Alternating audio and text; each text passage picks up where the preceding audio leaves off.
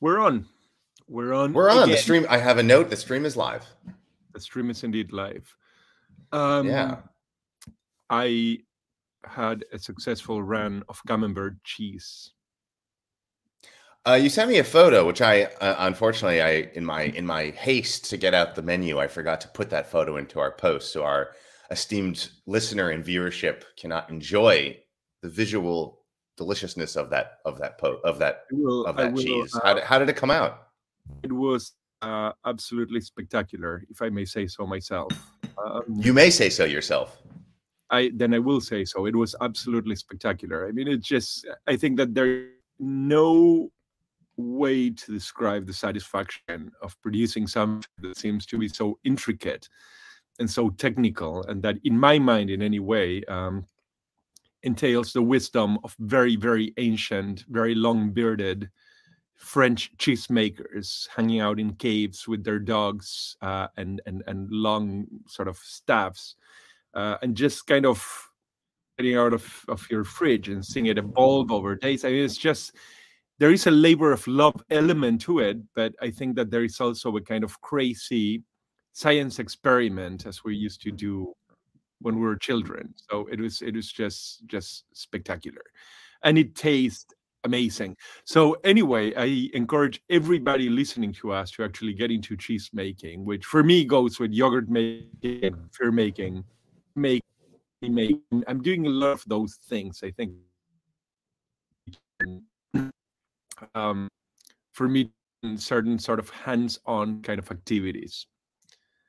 Um, Wonderful. Yeah, I uh, you know me and my fermentations. I mean, last night when I I, do. I was I've been on I've been on the road traversing the Schland for the last few weeks, enjoying all the many gifts that German culture in all of its forms has to give us. Uh, so I was very happy to be home last night, to be cooking for myself and cooking in my kitchen with the food I like to eat.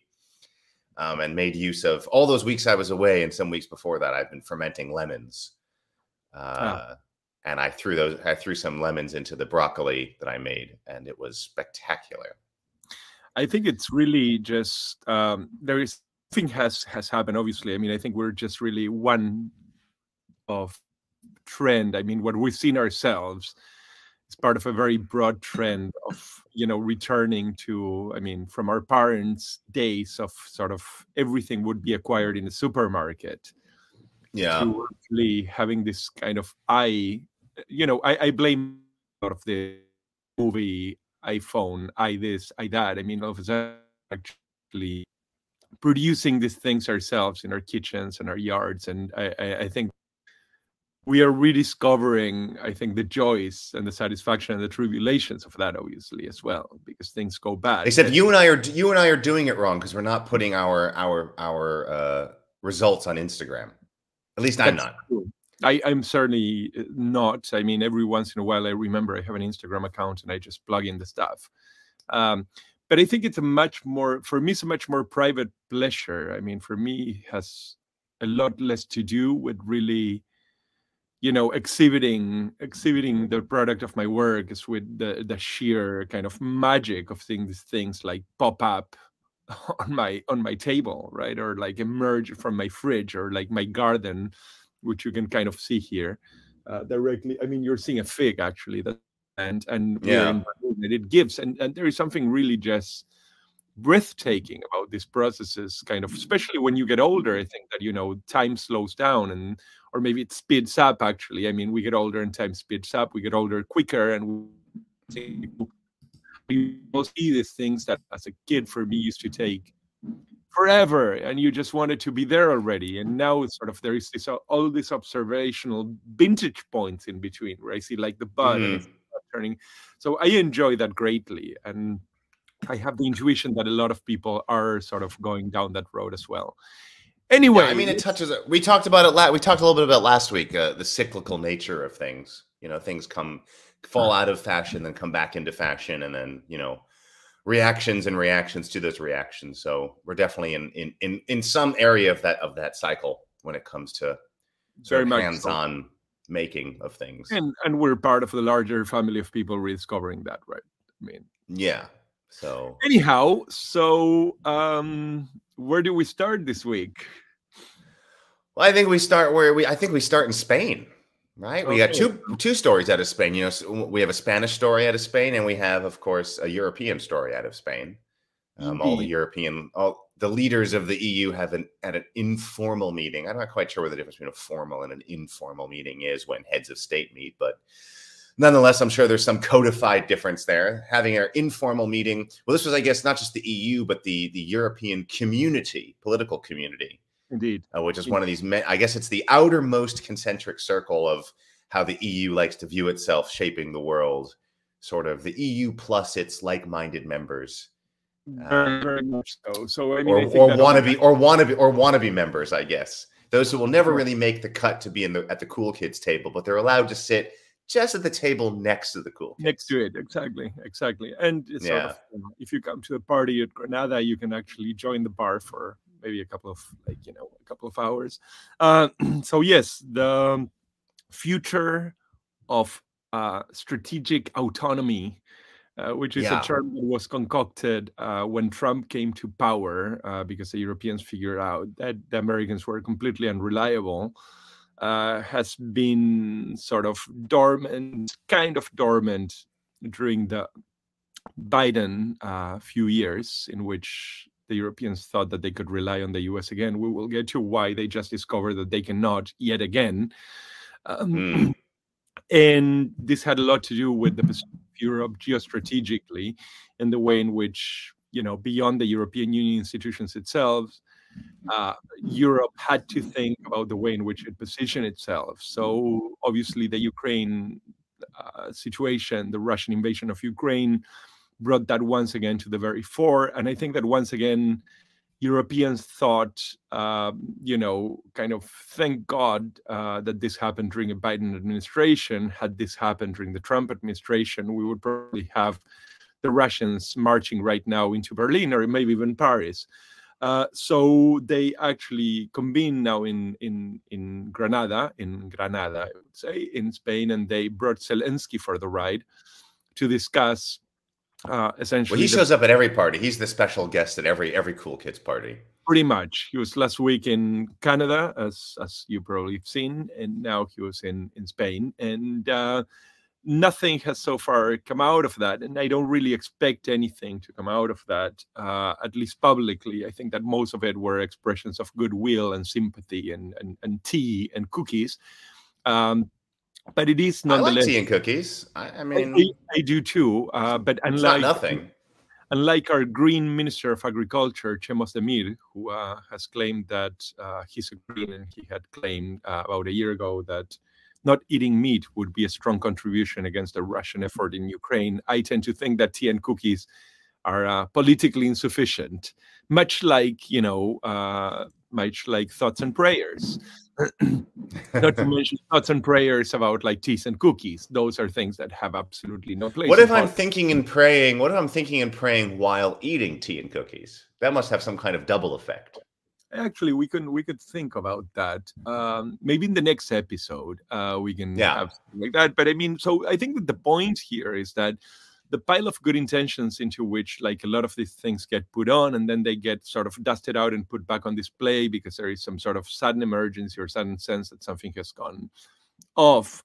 Um, essentially is also a way to mark the lack of political initiative or policy initiatives uh, in the intervening years so anyway they're now in in granada and a lot of the conversation i think it's going to be i mean it's been for the last couple of days and I think it's coming to an end, came to an end, if I'm not mistaken, yesterday or today.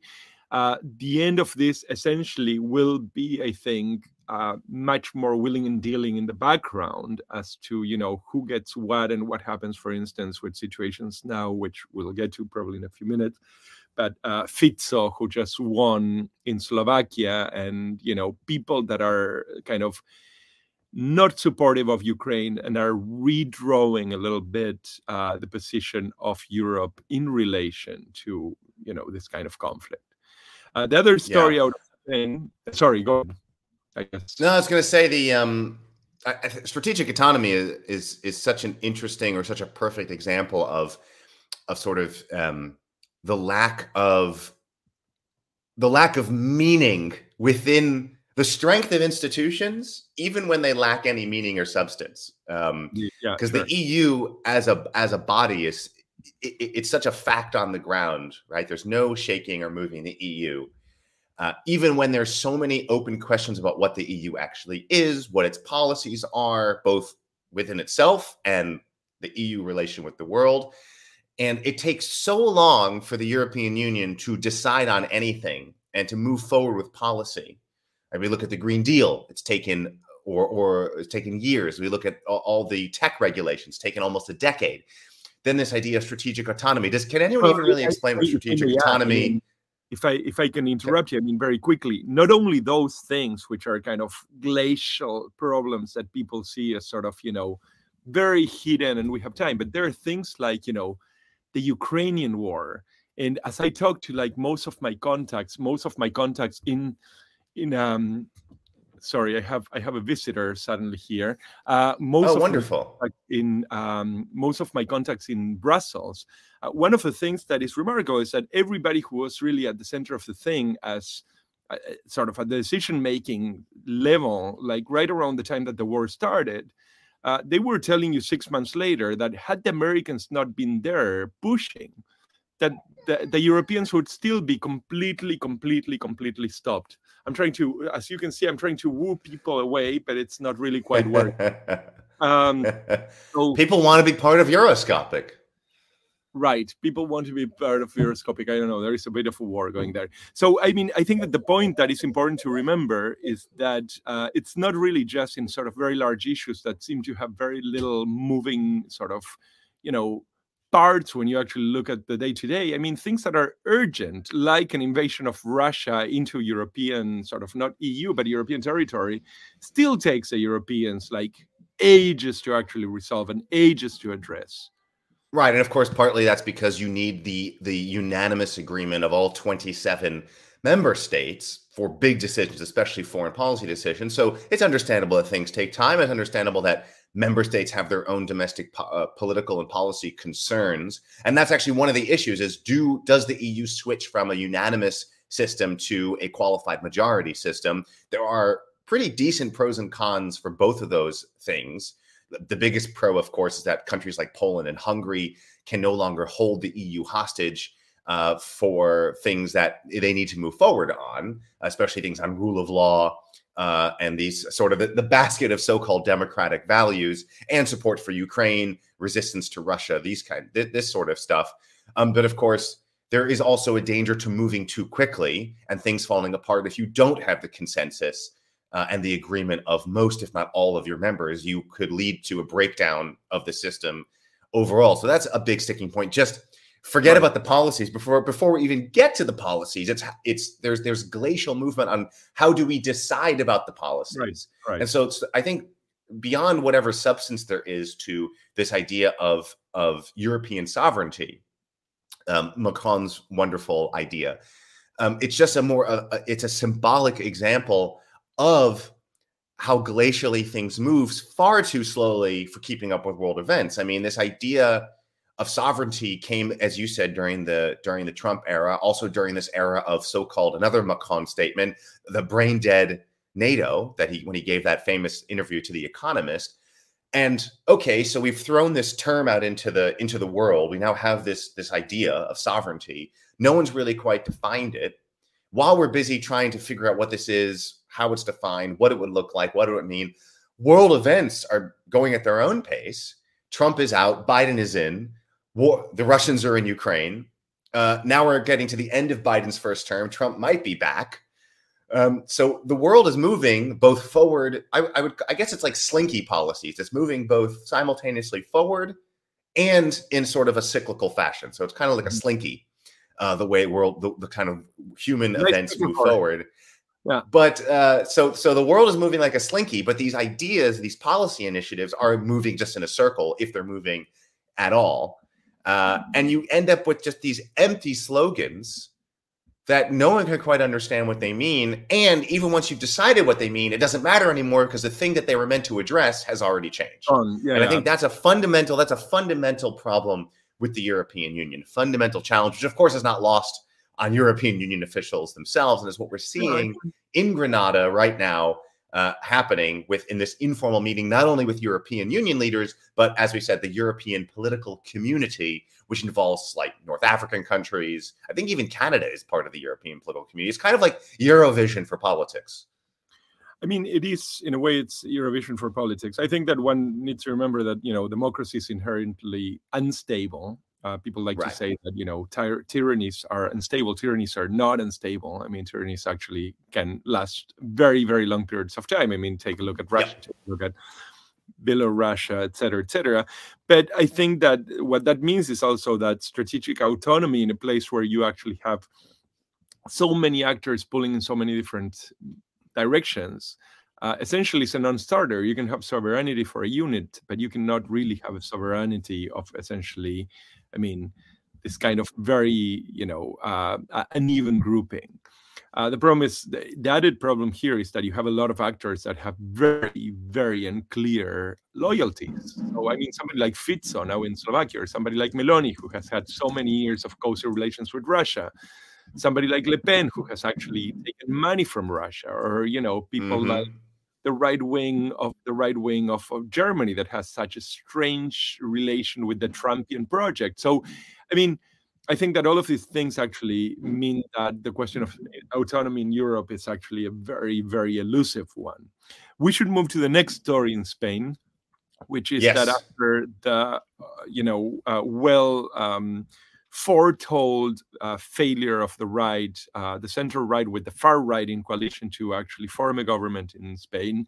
Now uh, the king uh, has asked the sitting the sitting transitional president, who happens to be also the former president, so the same guy doing the same job, and there are two different titles to actually form government, and he has pinned uh, the very possibility, or it has been pinned for him actually, on uh, an amnesty for all the Catalonians that had actually gone um, crazy a couple of years ago, declared more or less uh, uh an independent, um, you know, a vote for independence, uh, had mm. called people to the ballots and had produced sort of, I think, one of the most violent episodes that we've seen politically that we've seen in Spain in many, many years. So these people, many of whom are in jail, many of whom are now in exile. Um, Puigdemont famously in in Brussels. Uh, are demanding essentially an amnesty to return, which is, is I think it might be one of the most spectacular political victories and upsets uh, and plot twists uh, that I have ever seen, most certainly in European politics. Uh, but altogether, it's just remarkable to see people that were pariahs until only a couple of days ago, all of a sudden, essentially being at the very top uh, of the political pyramid. Speaking my, of cyclical, right? Speaking of cyclical, this is like this is like cyclical pure here. Yeah, yeah. You know these completely persona. I mean, there was you know the the, the manhunt that happened in right. the European Union uh, years ago, and now the man hunted, the fugitive, is now it's the king. Coming down, yeah, it's hunting. Like I mean, the man hunted is coming back to hunt. the, not only Spain, because the fact is that this guy now is quite literally the kingmaker uh, or the present maker in Spain. Uh, in fact, I would say that the king has called on Sanchez to form government only because the true kingmaker who is uh, Puigdemont. But I think that the most important thing is that they actually now have a massive hand on essentially reshaping European politics because obviously you know now they are in a position to actually define sort of a lot of a lot of policy that will ultimately also impact uh, the European Union, including. Yeah. Would you say it's a fair if if I, if I were to boil down this insane these insane developments into maybe maybe an oversimplification, but would you say it's fair to say Spain is faced essentially with two bad choices? One is to go with uh, the socialists but that would be that would come at the potential medium to longer term instability if it if it breathes new life into the separatist movement or the center right with the help of the far right. Look i am of the uh, somewhat unpopular opinion that the failure of catalonia is the failure of absolute boorish stupidity Uh, I don't know if you those words need each other. Perhaps it's a redundance, but boorish stupidity. Let me just imbecility, really, uh, consistent, long term, and, and and committed uh, of uh, the different governments that have actually gone through Madrid, particularly the center right, which essentially has uh, what I think is a very Spanish disposition of it is what we say. Uh, it comes to all empires, I think. You see this a bit in Russia now, you see the American mm. What we say is law. I mean, there was this way to use the statement, the, the term. Um, uh, what is it, uh, rule of law, in which rule of law for Spain during the Catalonian crisis meant whatever Madrid says is law. Whereas, a matter of fact, I mean, rule of law means that the law has pro- preeminence over what like the Madrid mm-hmm. powers say at any given time. So there was right. a lot of browbeating. There was a lot of money that was taken from Catalonia, not given back. Catalonia, given mm-hmm. keep in mind that was actually one of the main mm-hmm. political and economic motors of Spain. Uh, so they actually brought it on themselves, and they actually trumped up the charges against many of these people, sent them running, jailed people for a long period of times with no sentence, no fixed sentence. So in some sense, I think that this is rather, from my point of view, and I am an anti nationalist that does not have three seconds for national claims. Uh, but I think that this really is poetic justice. Uh, and, you know, it is, yeah. No but maybe, maybe at the cost of all of us. Well, to some degree, this will create stability, but it might also force Union to finally push into negotiating with the autonomous regions. Uh, I think that mm. the point here, the main point to be made is that, uh, you know, there are aspirations that need to be avowed to, and that, or mer- at least need to be listened to. So I think that this is really this really is poetic justice, and I'm, I do not think that it could have have happened to more deserving people than sort of the center right flirting with essentially neo-fascists. I mean, I think that they deserved every single bit of it, if you if you ask me. Anyhow, right. Well, we move to so Germany. That, means yeah. Go ahead. Go ahead. Sorry. No, no, no. We we can always move to Germany. There's always something to talk about in Germany. It usually puts people to sleep, but uh, we can try to uh, we could try to find a different tact. Oh, but this week we have actually, I mean, we have actually a far right politician that uh, apparently uh, was attacked with a syringe and perhaps poisoned. So, so says the AFD. I mean. it's an insane story. I mean, Go the ahead. head of the, the, you know, the national head of the AFD, the Alternative for Germany, Tino Trapula, uh, Trapala, uh, apparently collapses Crapula, or something happened. Which you put it, Crapula, but it's so, actually Trapala. Yeah, well, something happens. Something something happens to him at, at a campaign event in in Bavaria, which is having elections this weekend. Rush to the hospital uh, rumors of him being attacked or poisoned or stabbed with a needle, or no one really knows. He went to the hospital. Um, his blood work came back negative for any kind of poison.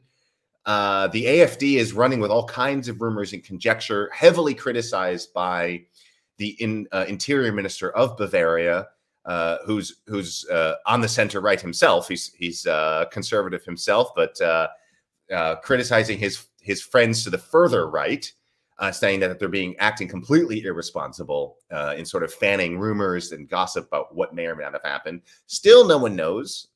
The party leader, you know, Tino is now gone. He's out of the hospital. We still don't know what's happening. The police are investigating. Police are saying nothing. The AFD is not really to be trusted. The media is just going on crumbs that it can find.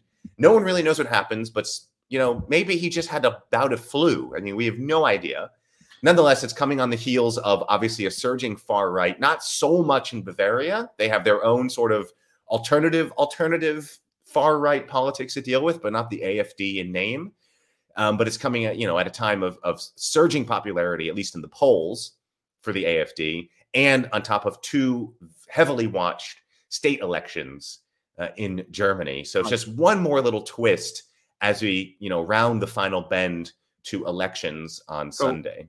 I wanted to ask you exactly. I wanted to ask you about that, but first, I just wanted to remind you that uh, only a couple of weeks ago, uh, the co-chair of the party, uh, Miss Alice Weidel, who uh, is a far-right um, lesbian with children who doesn't live in Germany but in Switzerland. I love it because I mean, you know, this is somebody that sort of thoroughly has enjoyed the fruits of progressive politics, right? I mean, in her personal life, it's essentially mm-hmm. a song, it's an ode to progressive politics and the possibilities of progressive politics. Uh, nonetheless, um, she was supposedly taken into uh, shelter. She was given shelter by the Swiss police because uh, there was supposedly a threat on her life.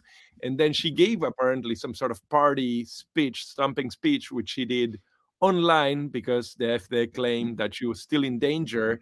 Uh, turns out that somebody spotted her that very day in Mallorca, uh, hanging out with her wife and the kids. So, um, you know, they are really not to be trusted. And there is something very, very strange about this sort of ongoing uh, made up shit, really. I mean, just you know, yeah. made up stuff going, which makes obviously the, the story of of Chrupalla um, rather curious and unlikely.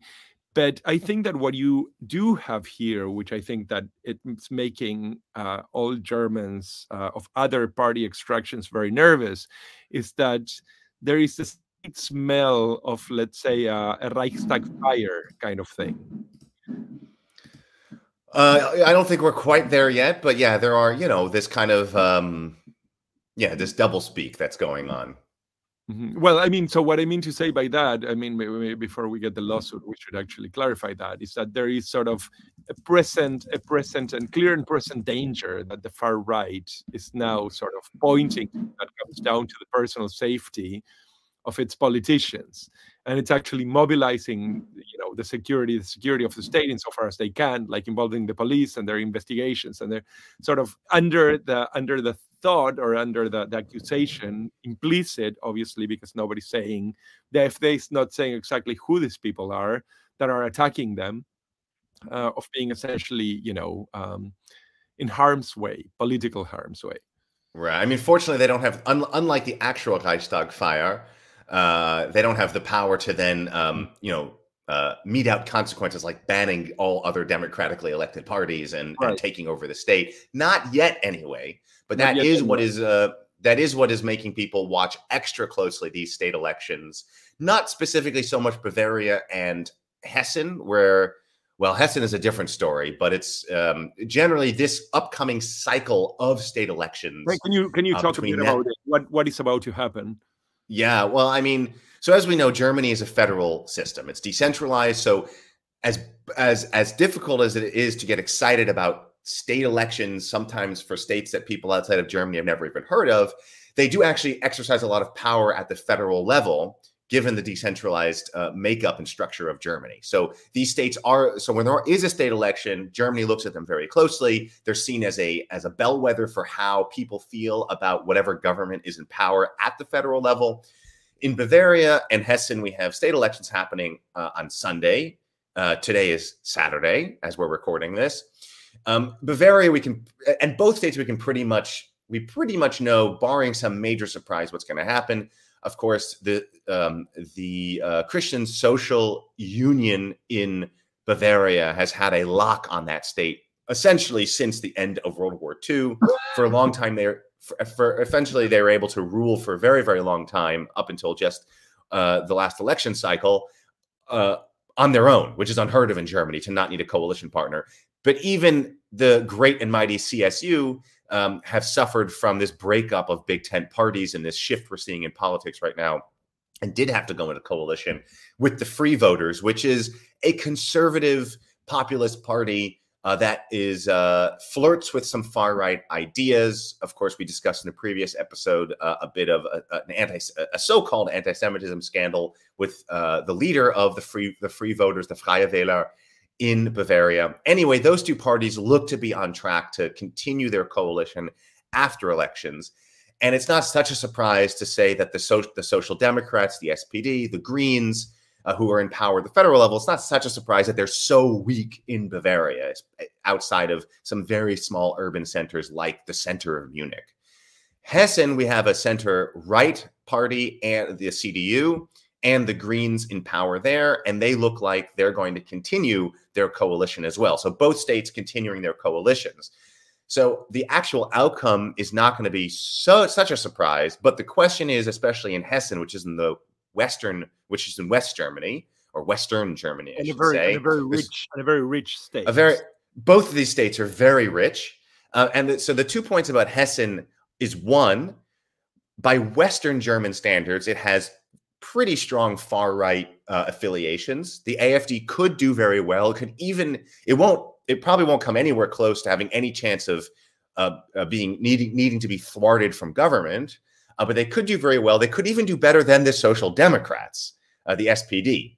Uh, of course, a formerly Big Tent party and in power, you know, running Germany right now under So Olaf trend- Scholz. worth worth saying that is a trend that is actually has been seen across Germany, uh, Right. especially on the east, right? I mean, them climbing. Right. So we've seen this. We've seen this in the East, in the eastern states, where the AFD really are going to give other parties a run for their money when they have their state elections next year, and are presenting some big challenges to how do you protect democracy, so to speak, or democratic electoral politics, and keep the AFD out if the AFD wins a democratically a, a democratic election.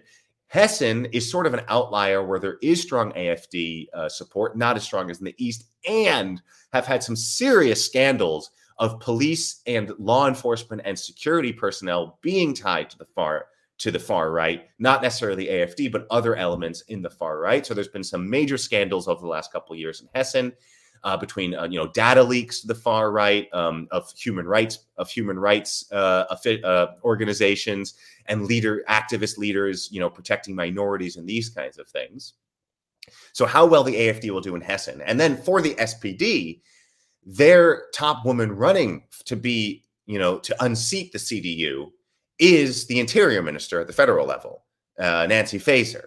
So the question is if she performs as poorly as the polls are showing does she have a career and a future uh, at the federal level like she would like to have it's no surprise, I don't think, that she has left and right in the last few weeks been banning, as her as she's allowed to as the interior minister for the country, she's been banning left and right various far right parties and groupings and extremist groups, which is, you know, she has the right to do it, and she probably has a good sound legal case to do it.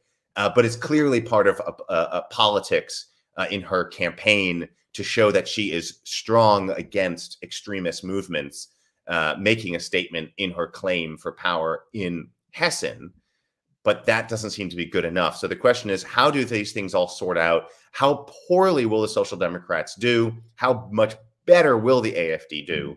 Uh, so even if the ultimately the coalition itself doesn't change between the CDU and the Greens, exactly where parties fall could have some serious ramifications for the kinds of people uh, running things in Germany going forward. it's um, something we will obviously get to um, track for the next couple of days, and especially after the Yeah. election, how is it that it plays out? Uh, okay, so just uh, a quick jump across the Atlantic. Uh, it seems that the congressional chaos in the US has completely sort of put out of joint uh, European politics as well. Yeah. Um, It's What do you bonkers. Um, the, wh- I mean, U.S. politics maybe has always been bonkers since it's you know since the country founding, and it's just been getting more and more bonker-ish uh, as the years go by, as polarization, as as money uh, just continues to corrupt uh, the heart of American democracy. Um, but it's really what happened. What's happened in this past week is truly a bizarre spectacle if we back up a few days or back up a week, I guess by now, um, you know, after the Speaker of the House, Kevin McCarthy, a Republican, which by the by standards these days is considered almost a moderate Republican, even though there's very little moderate about him. Uh, but he's just slightly less crazy than the really crazy Republicans um, further to his right.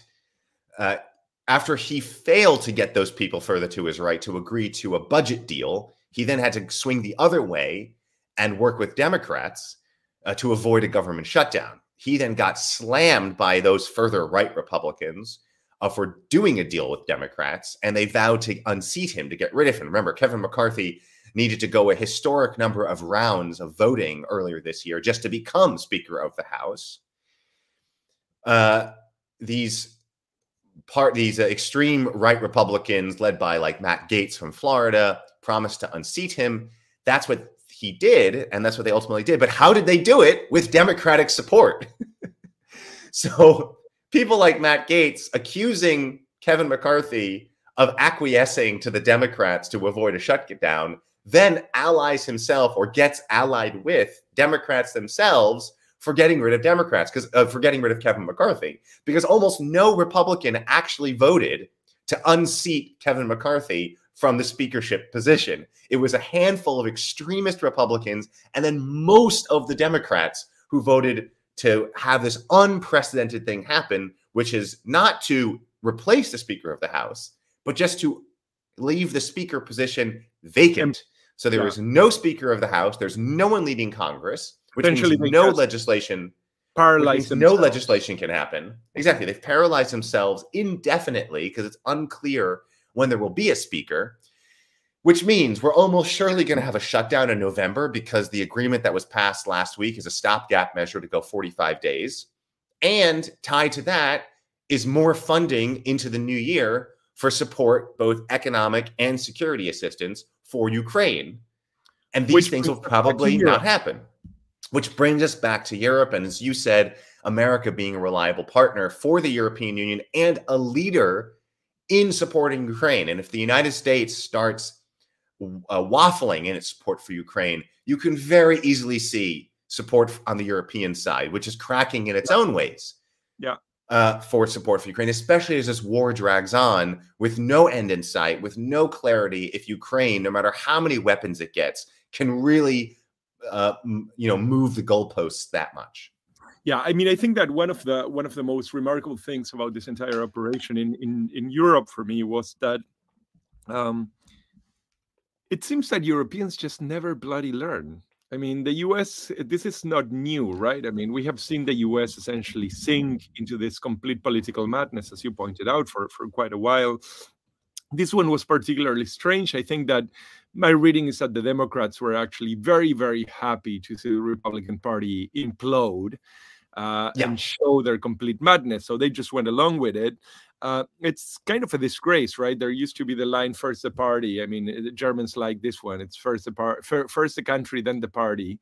Um, there is uh, no such thing. I mean, it's the party at any cost. And now we have like group skills. But I think that, you know, as we move forward and we're looking at next year's election, I mean, this is the kind of stuff that is happening under Biden, and under a democratic, sort of uh, somewhat allied or, or sympathetic administration.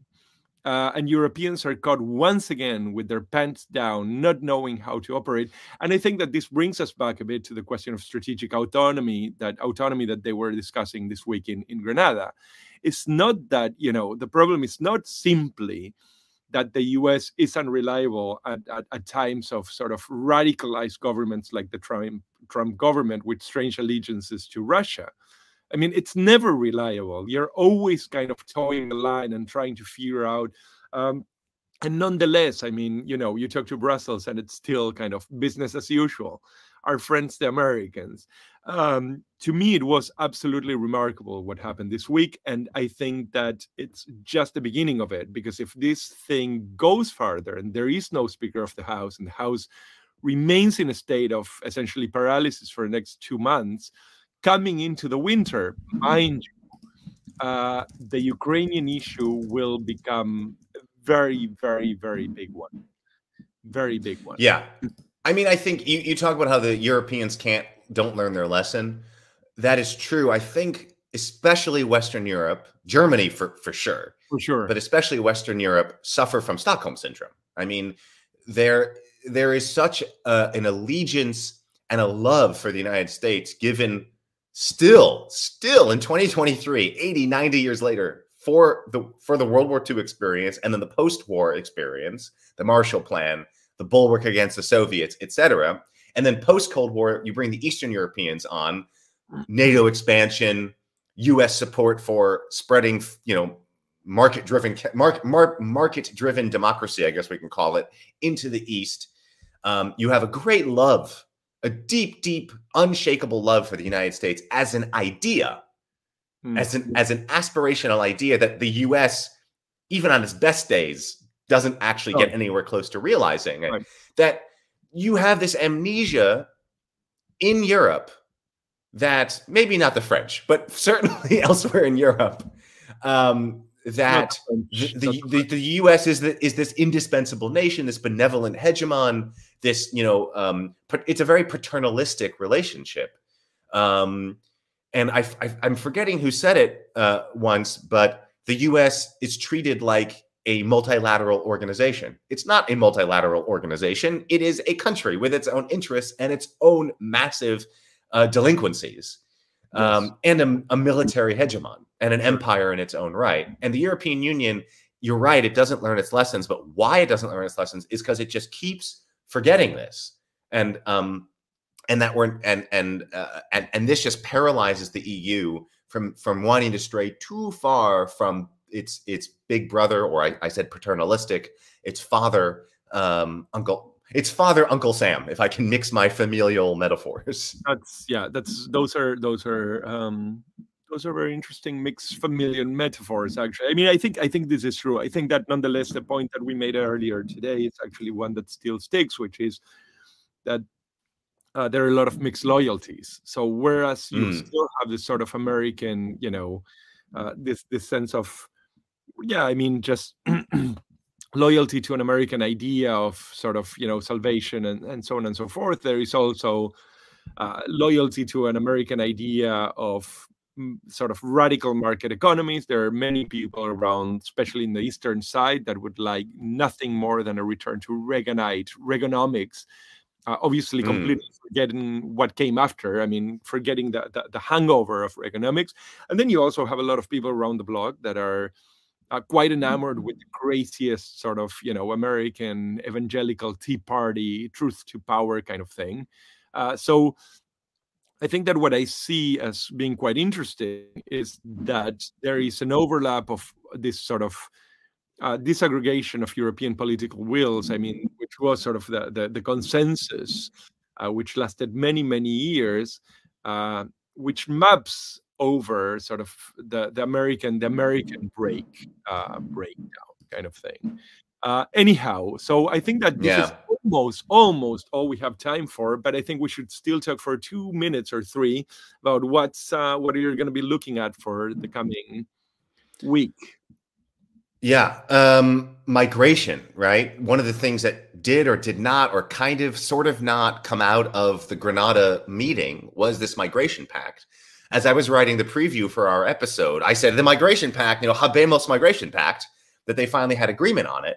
And even, and this is a perfect example of just the e, the glacial movement of the EU. Even once there was agreement, there was not agreement. Um, right. There was this big announcement that this this momentous you know, landmark migration deal finally happened. And, and after that, the Poles and the Hungarians said, no, we haven't agreed to anything. yeah. So that's still going to be bubbling next week. I mean, more than just next week, but we're really in the in the center of it now um, because m- migration is a major yeah. uh, political issue, domestic right. political issue in various EU countries. I mean, it always has been, but there are elections happening now, uh, and a major issue in, in real human terms, just because there's so many migrants, both legal and not, uh, all kinds of different different kinds of mi- migrants uh, coming into Europe right now. Uh, and you still have this Tunisia deal, which is also very funny. That's another thing I'm watching. Surprise, surprise, um, the, the, the the the Tunisia deal. Well, the EU is looking for its money back, basically. So those are kind of the things that I'm going to be I'm going to be uh, keeping an eye on. It's actually really very interesting because the sort of the the jump of the uh, Hungarians and the Poles shows, I think, a break, a very interesting break with the Italian far right, which is now in government. Uh, they had been sort of pretty close to each other for quite a while, and that's, I think, one of the blocks that could emerge in next year's election as a far right, very powerful bloc in Europe. But this actually shows that the Poles and the Hungarians were not completely happy with that. So my um, surprise, surprise. Yes, indeed. uh, so my, uh, my, yeah, my story for next week is actually, as you announced in our menu for this week, are bed bugs. Uh, Paris is Delicious. undergoing a massive epidemic, apparently, of bed bugs. Some claim that it's actually over. Uh, it's an, there is an overreaction and a bit of massive psychosis but nonetheless, I think that once this kind of stories begin to spread, uh, they do tend to have an impact, obviously, on uh, tourist industry in you know every other political and, and economic indicator for the city. Uh, Paris is a very very big hub of movement for Europe, so this could actually mean that we're going to be seeing a lot more of this for the next couple of months. Fact on already a pretty hard hit European economy, if there were a serious, serious hit to the tourist industry, uh, could be massive, could really be massive. So this very little bug um, could actually really wreak havoc on a lot of European economics and a lot of European politics uh, going forward. Um, yeah, it's crazy how I mean. Uh we, we know about this for New York City. New York City is, is right. bed bugs. This is not a story, but for Paris, uh, yeah, it's interesting the economic fallout from something that can be seen as very silly. Um, yes, but yeah, well, we'll, we'll definitely so, be watching that. I think I would want to emphasize in that case that we're coming out of a pandemic where we had shutdowns. We are in the middle of a war. There is essentially some form or other of inflationary sort of blow up across the across the region. Uh, we have actually a massive influx of migration uh, if to this you add really a serious hit to tourism and all that comes out of tourism, we could be something, we could be looking at something that as it spreads through Europe could become actually very serious. But let's take a look over the next week and see what we uh, we can say next week. It's been lovely. I look forward to it. Seeing you, we've done 46 minutes, 17 seconds. I think that this is perfectly uh, acceptable for those of us that uh, have other things to do like eat cheese. I'm coming over for cheese as soon as I can. And you are you are uh, welcome anytime. Before we eat it, I will start another batch soon. So I'll uh, see you next week. See you next week. Take care.